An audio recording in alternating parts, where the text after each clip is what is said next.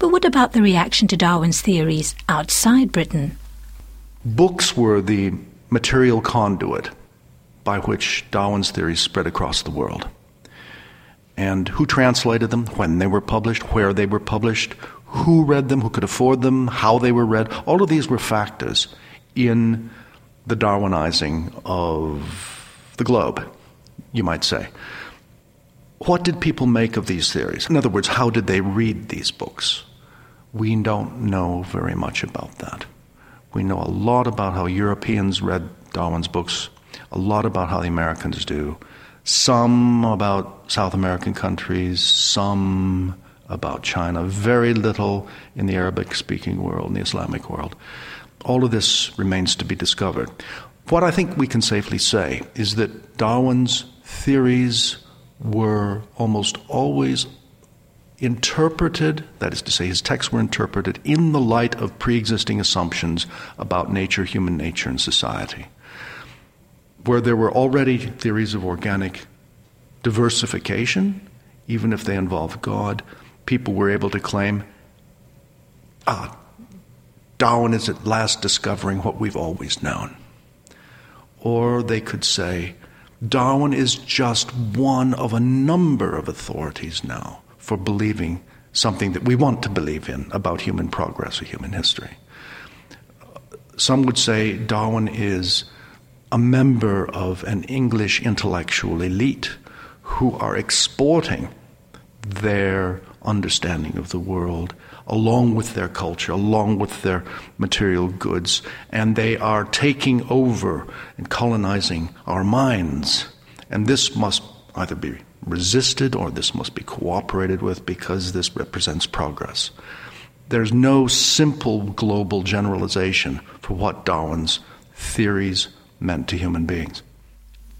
We'll be exploring the global response to Darwin in another podcast. But even as he was amassing his evidence for publication, Darwin was cannily aware that he was potentially addressing audiences far beyond his native shores. The world was Darwin's oyster. He was not theorizing about one place, one country, one continent at a certain time.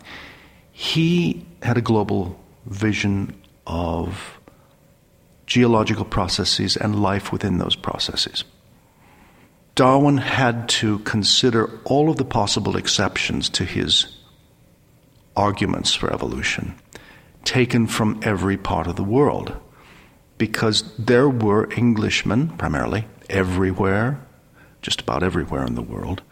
Many of them missionaries, many of them religious people, army, doctors, think of India, who could throw objections in his teeth, say, ah, but in Bengal we have this, ah, but at the Cape we have that. When Darwin turned to put together his big book called Natural Selection. He threw his net over the whole world.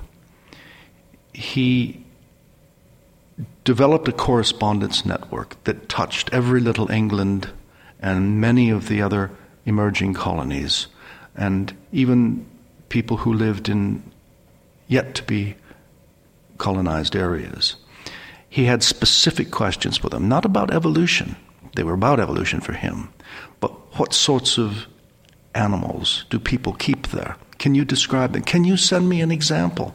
Um, I want pigeons from China. I want rats from West Africa. Um, he developed a whole menagerie, or, or a museum, you might say. Animals dead and alive. Plants, the same. He asked people what they could remember having seen on islands, remote islands. He needed to understand how animals and plants had diversified everywhere around the world. So you might think of Darwin as a kind of spider sitting in the center of a great network that he had spun around the world. Darwin used this network to build up the evidence that would make his theories irrefutable.